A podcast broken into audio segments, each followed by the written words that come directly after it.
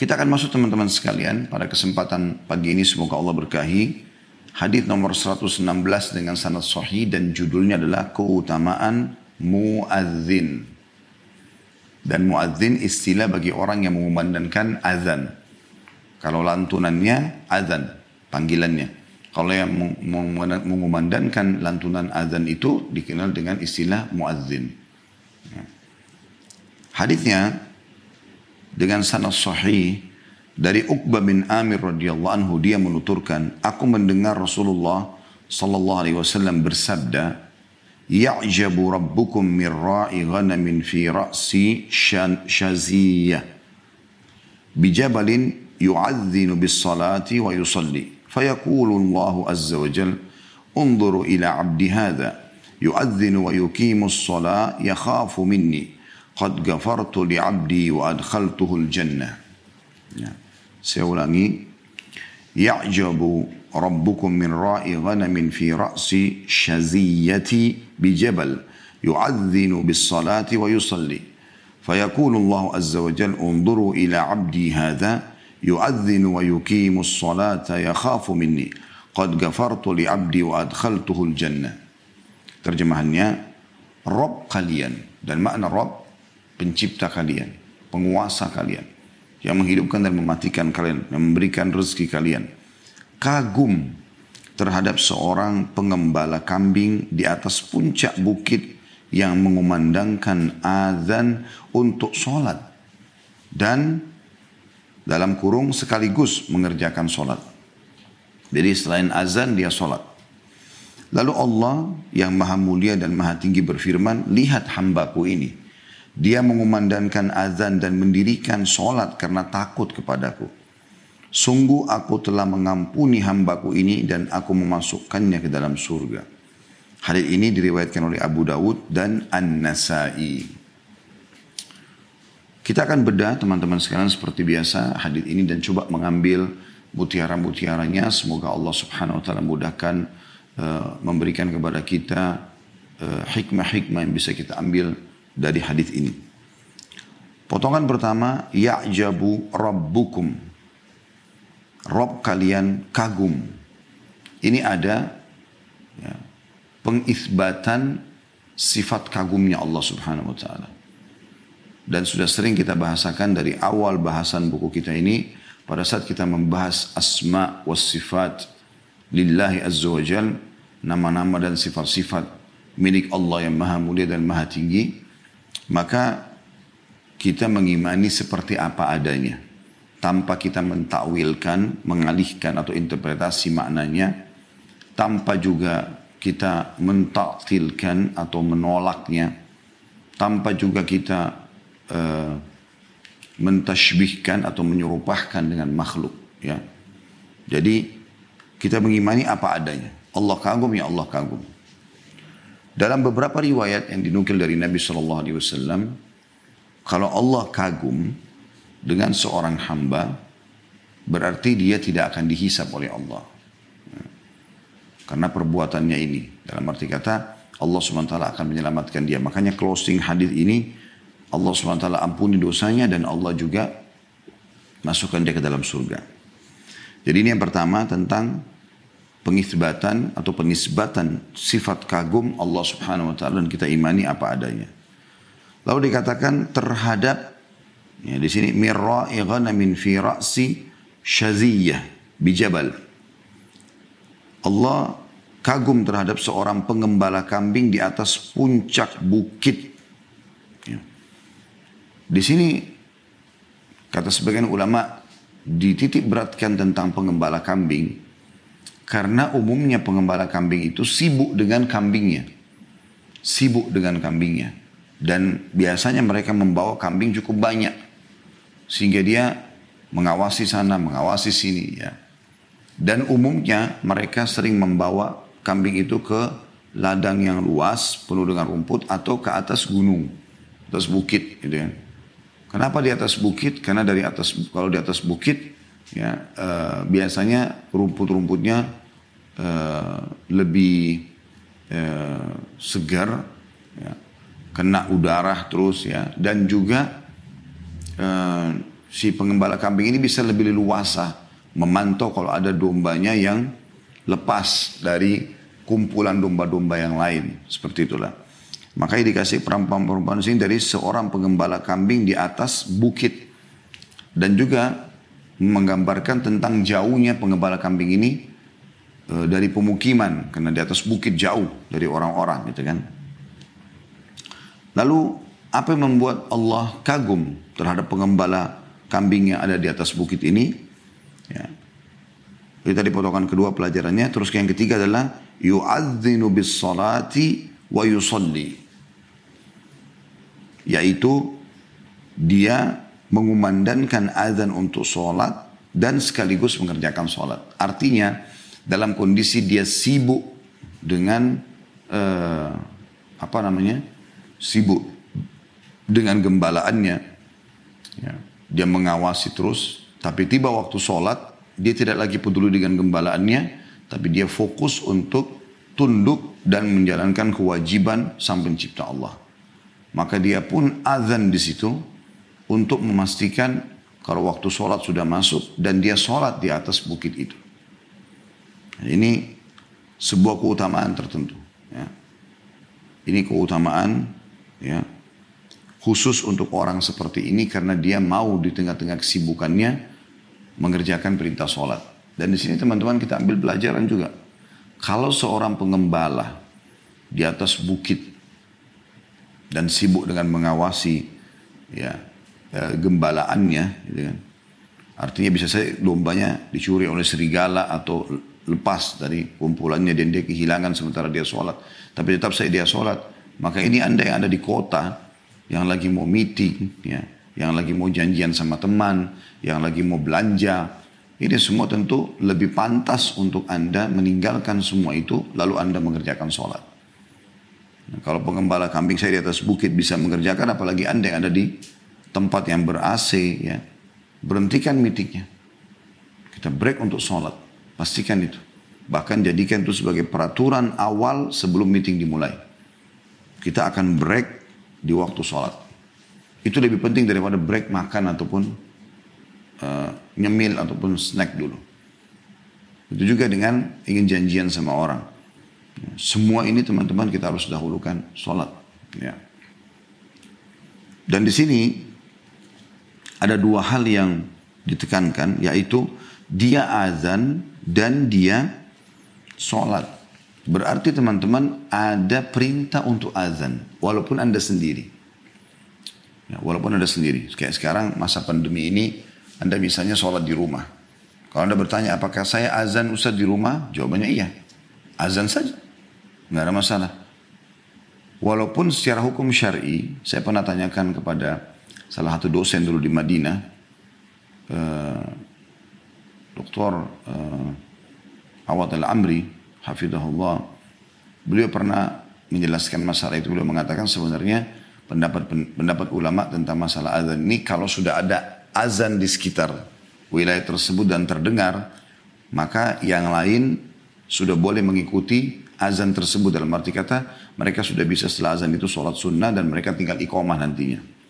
Tetapi kalau seseorang tetap mau azan juga di rumahnya nggak ada masalah walaupun uh, suara azan terdengar.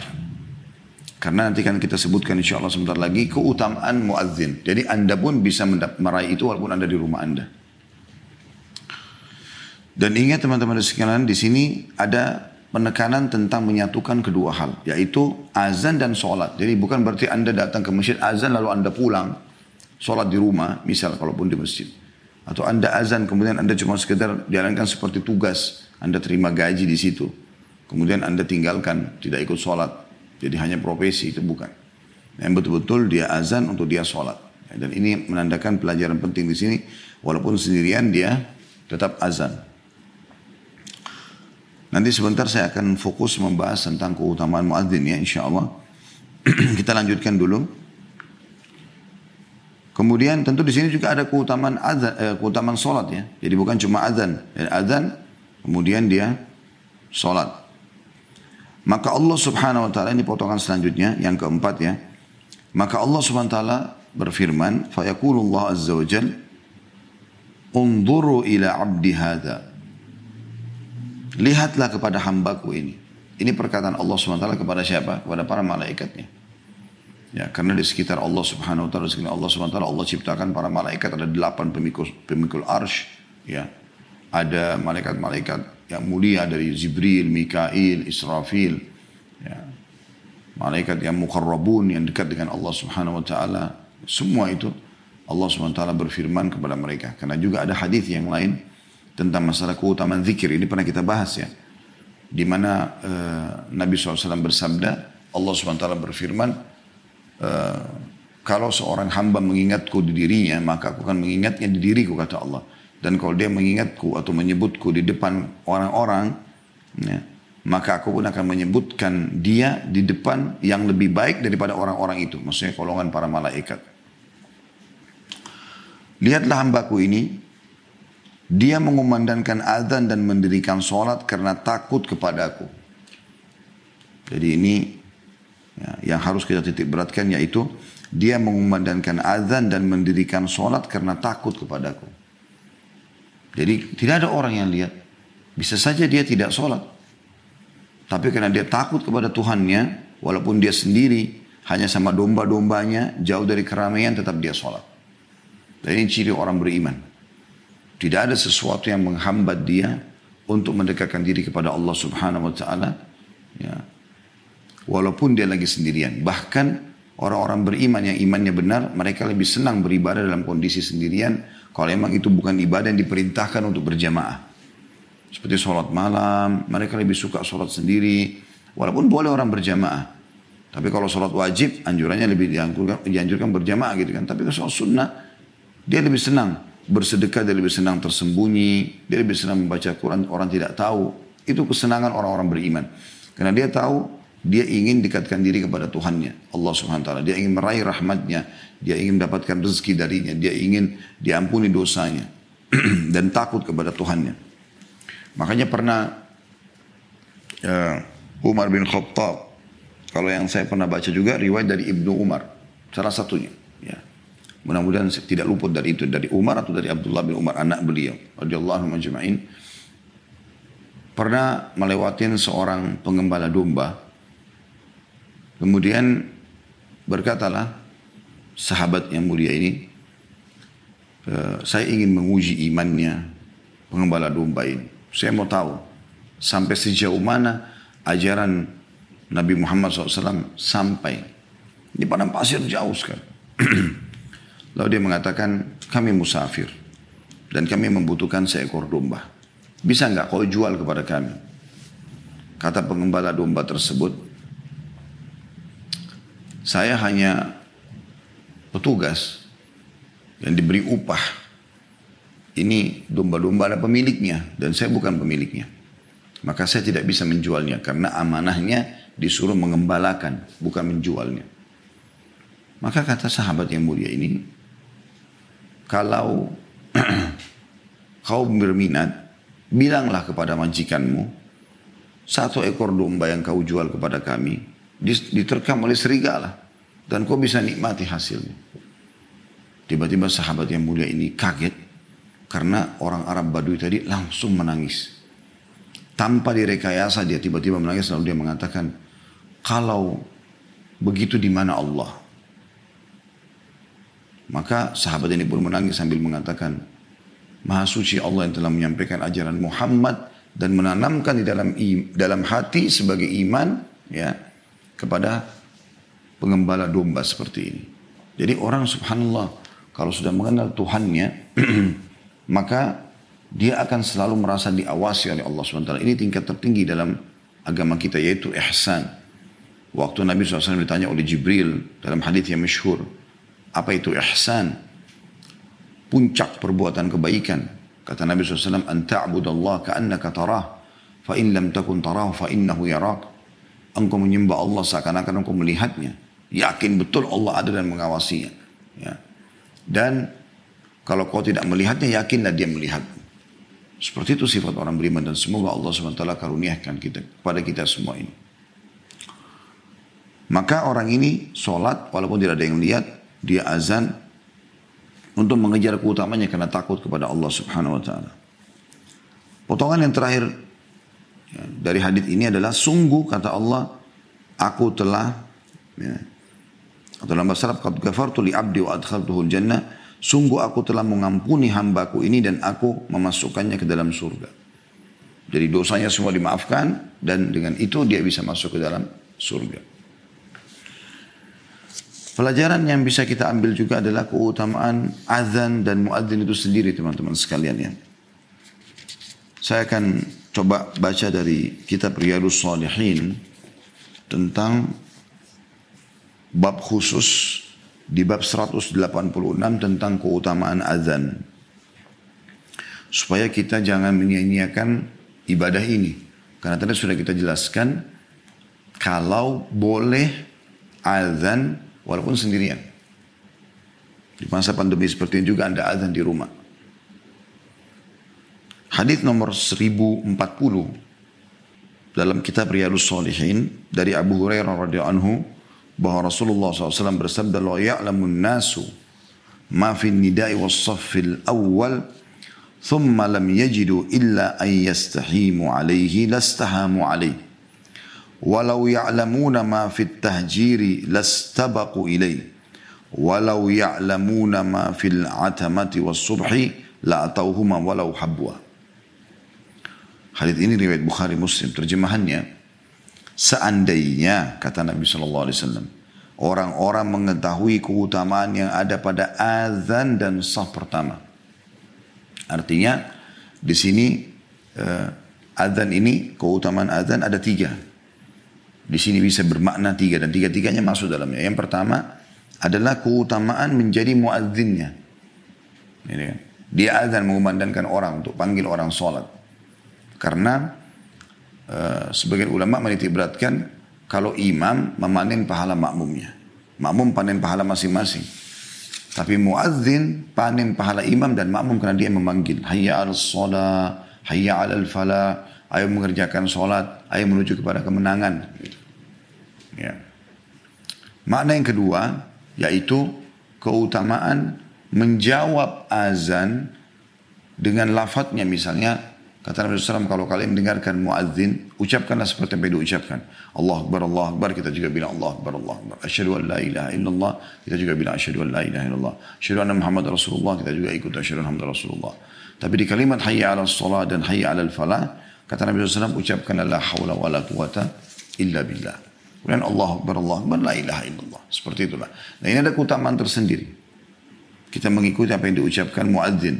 Lalu kata Nabi SAW, setelah itu ucapkanlah salawat kepadaku. Karena siapa yang mengucapkan sekali, maka dia akan diberi jawab oleh Allah sepuluh kali. Gitu kan. Kemudian makna yang ketiga, yaitu menjawab azan itu dengan segera pergi mengerjakan sholat. Dan sekali lagi saya bilang, tiga-tiganya masuk dalam makna ini.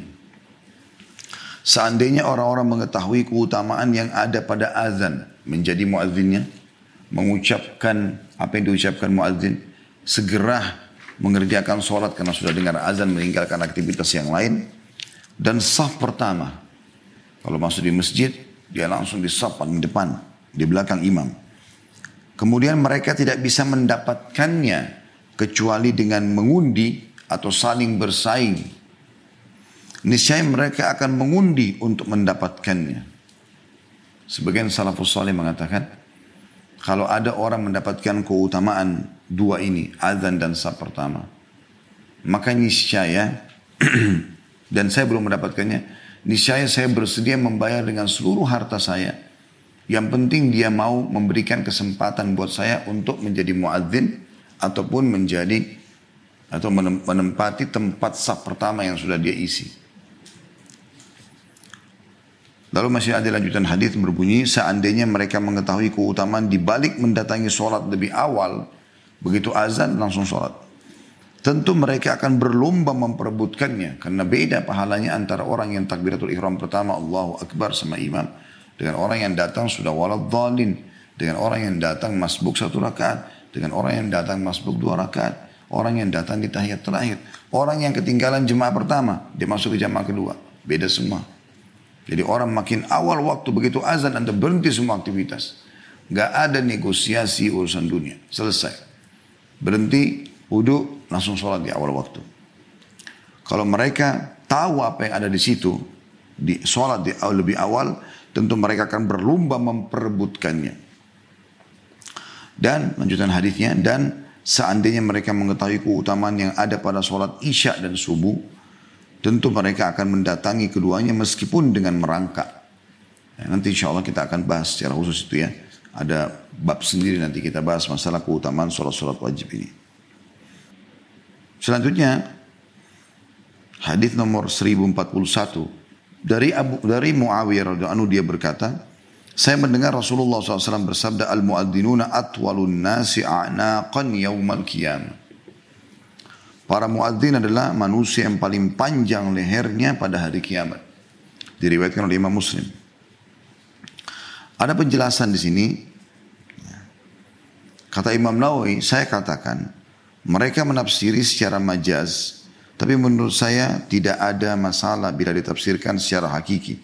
Bahkan ini merupakan hukum asal dan hal itu merupakan satu keistimewaan yang diberikan oleh Allah SWT kepada para muadzin yang ikhlas yang mengikuti sunnah. Artinya banyak orang mengatakan yang dimaksud sini adalah kemuliaan yang Allah berikan pada hari kiamat. Jadi bukan lehernya panjang sebenarnya. Kata Imam Nawawi mengatakan tidak ada salahnya juga dimaknakan apa adanya. Allah panjangkan lehernya maksudnya Allah perlihatkan dia di depan makhluk yang lain lebih tinggi jadinya. Karena mereka adalah para muadzin. Supaya orang tahu oh, ini muadzin. Seperti itulah. Ini keutamaan yang lain. Artinya mereka akan ya diketahui oleh orang-orang dan dikenal pada hari kiamat. Ada juga yang memberikan makna tadi Allah berikan tambahan ya tambahan pahala, tambahan kemuliaan pada hari kiamat. Baik.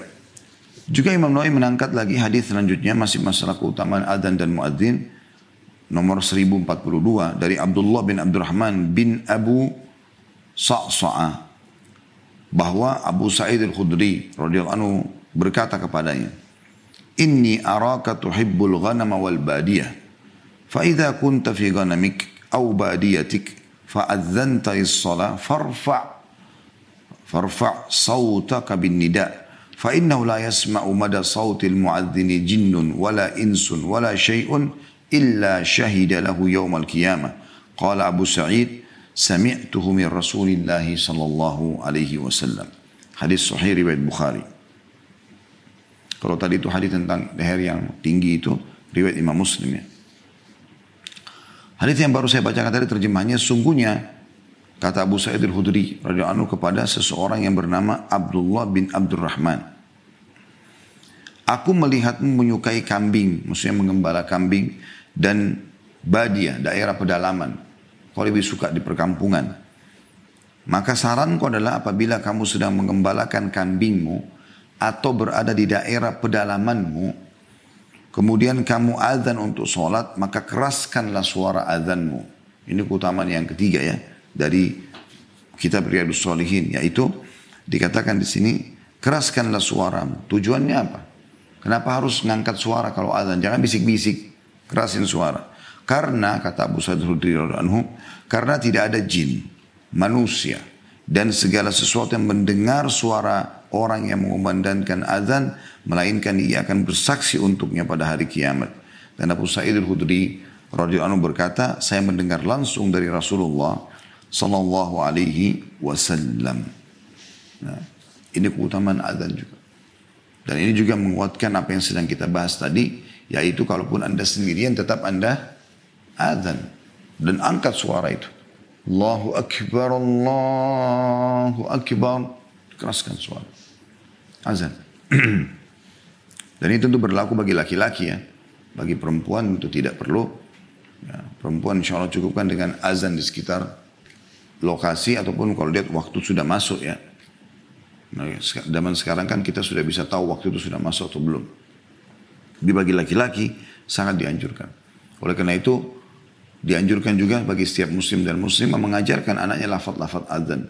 Yang sudah masyhur tentunya karena sehari lima kali kita dengarkan dari masjid-masjid kita.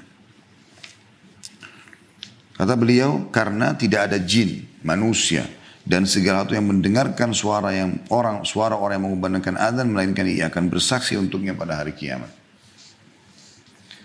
Keutamaan yang lain juga di hadis nomor 1043 Dari Abu Hurairah radhiyallahu anhu bahwasanya beliau berkata, Rasulullah SAW bersabda, "Idza nudir bis salati adbar syaitan wa ضراط حتى لا يسمع التأذين.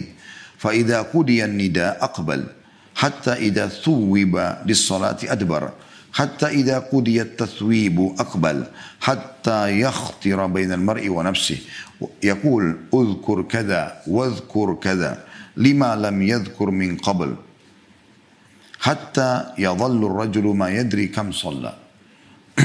Artinya, apabila azan salat dikumandangkan, syaitan lari menjauh sambil mengeluarkan kentut atau angin hingga dia tidak mendengarkan azan. Jadi ternyata keutamaan yang lain adalah bisa mengusir syaitan. Ya, kalau dari Radu Solihin ini kita sudah sebutkan tadi hadis tentang keutamaan kalau mereka tahu apa yang ada pada azan dan saf awal mereka akan ber, ber, ber, tidak bisa dapatkan kecuali saling mengundi, ya berlomba, bersaing maka mereka akan lakukan. Kemudian muadzin adalah orang yang paling tinggi lahirnya pada hari kiamat atau paling dikenal. Kemudian yang ketiga tadi adalah tidak ada yang mendengarkan dari suara azan anda dari jin, manusia, ya hewan-hewan, apa saja. Segala satunya batu, benda mati pun di mata anda akan kecuali akan jadi saksi hari kiamat.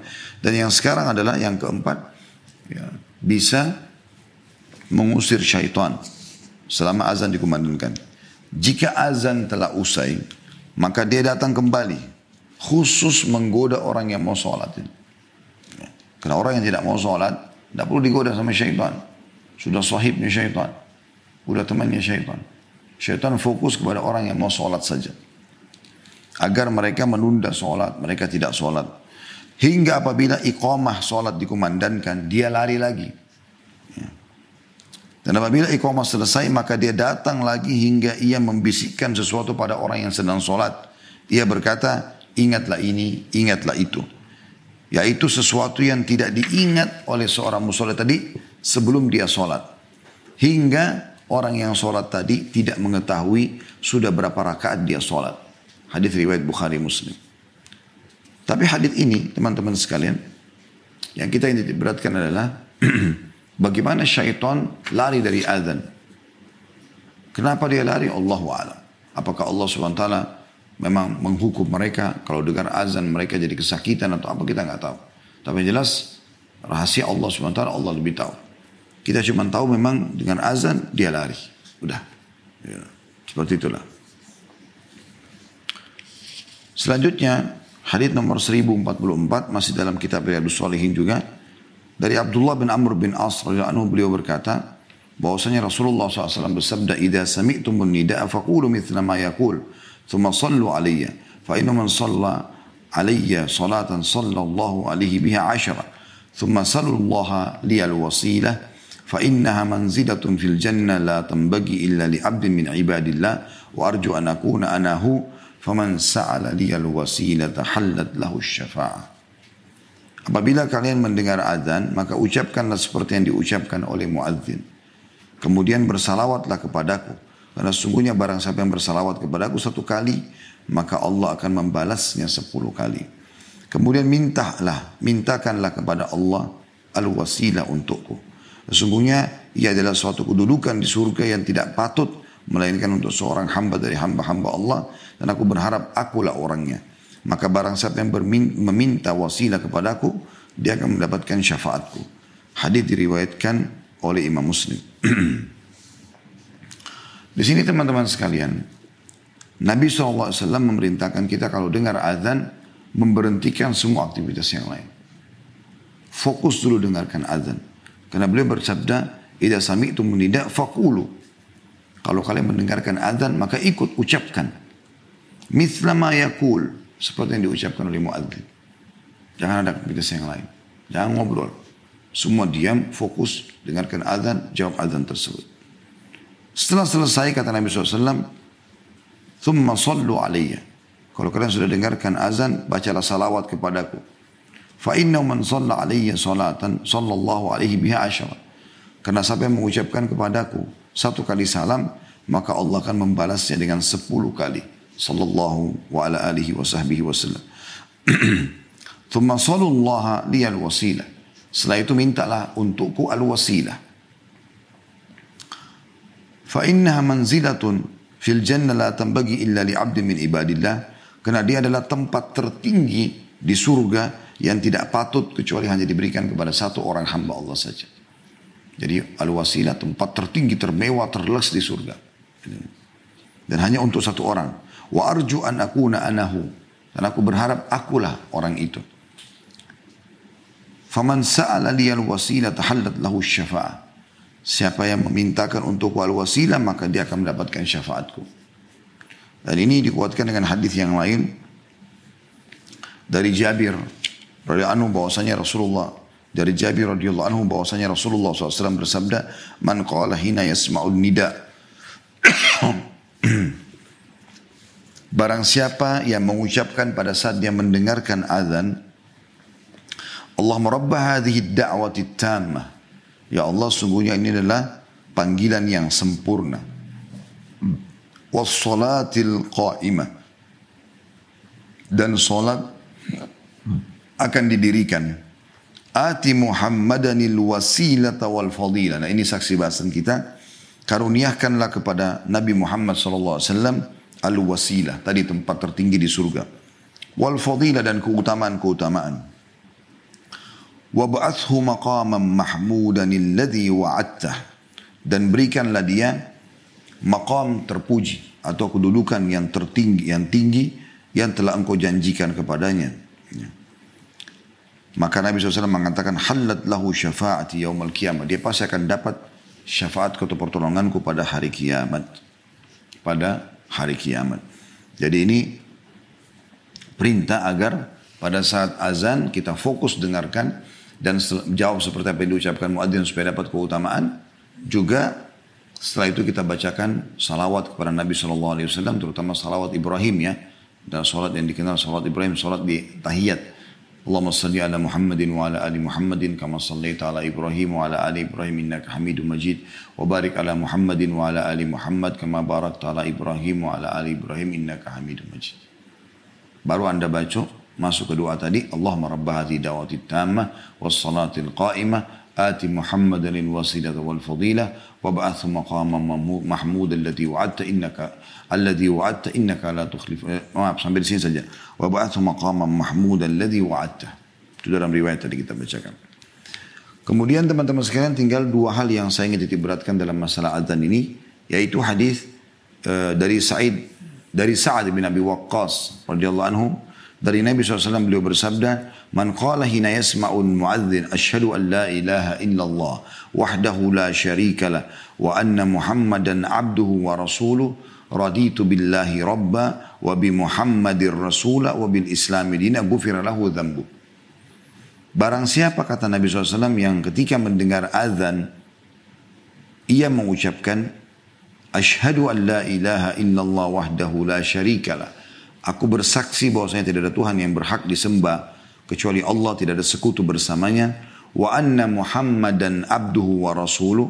Dan Muhammad benar-benar hamba juga utusannya. Lalu dia baca raditu billahi rabba. Aku ridha Allah sebagai Tuhanku. Wa bi Muhammadir rasula. Dan Muhammad adalah utusan Allah. Wa bil islami dina. Dan Islam sebagai agama. Maka akan dibersihkan seluruh dosa-dosanya. Ini teman-teman ada sebagian ulama mengatakan dianjurkan dan lebih tepat diucapkan pada saat muadzin mengucapkan dua kalimat syahadat.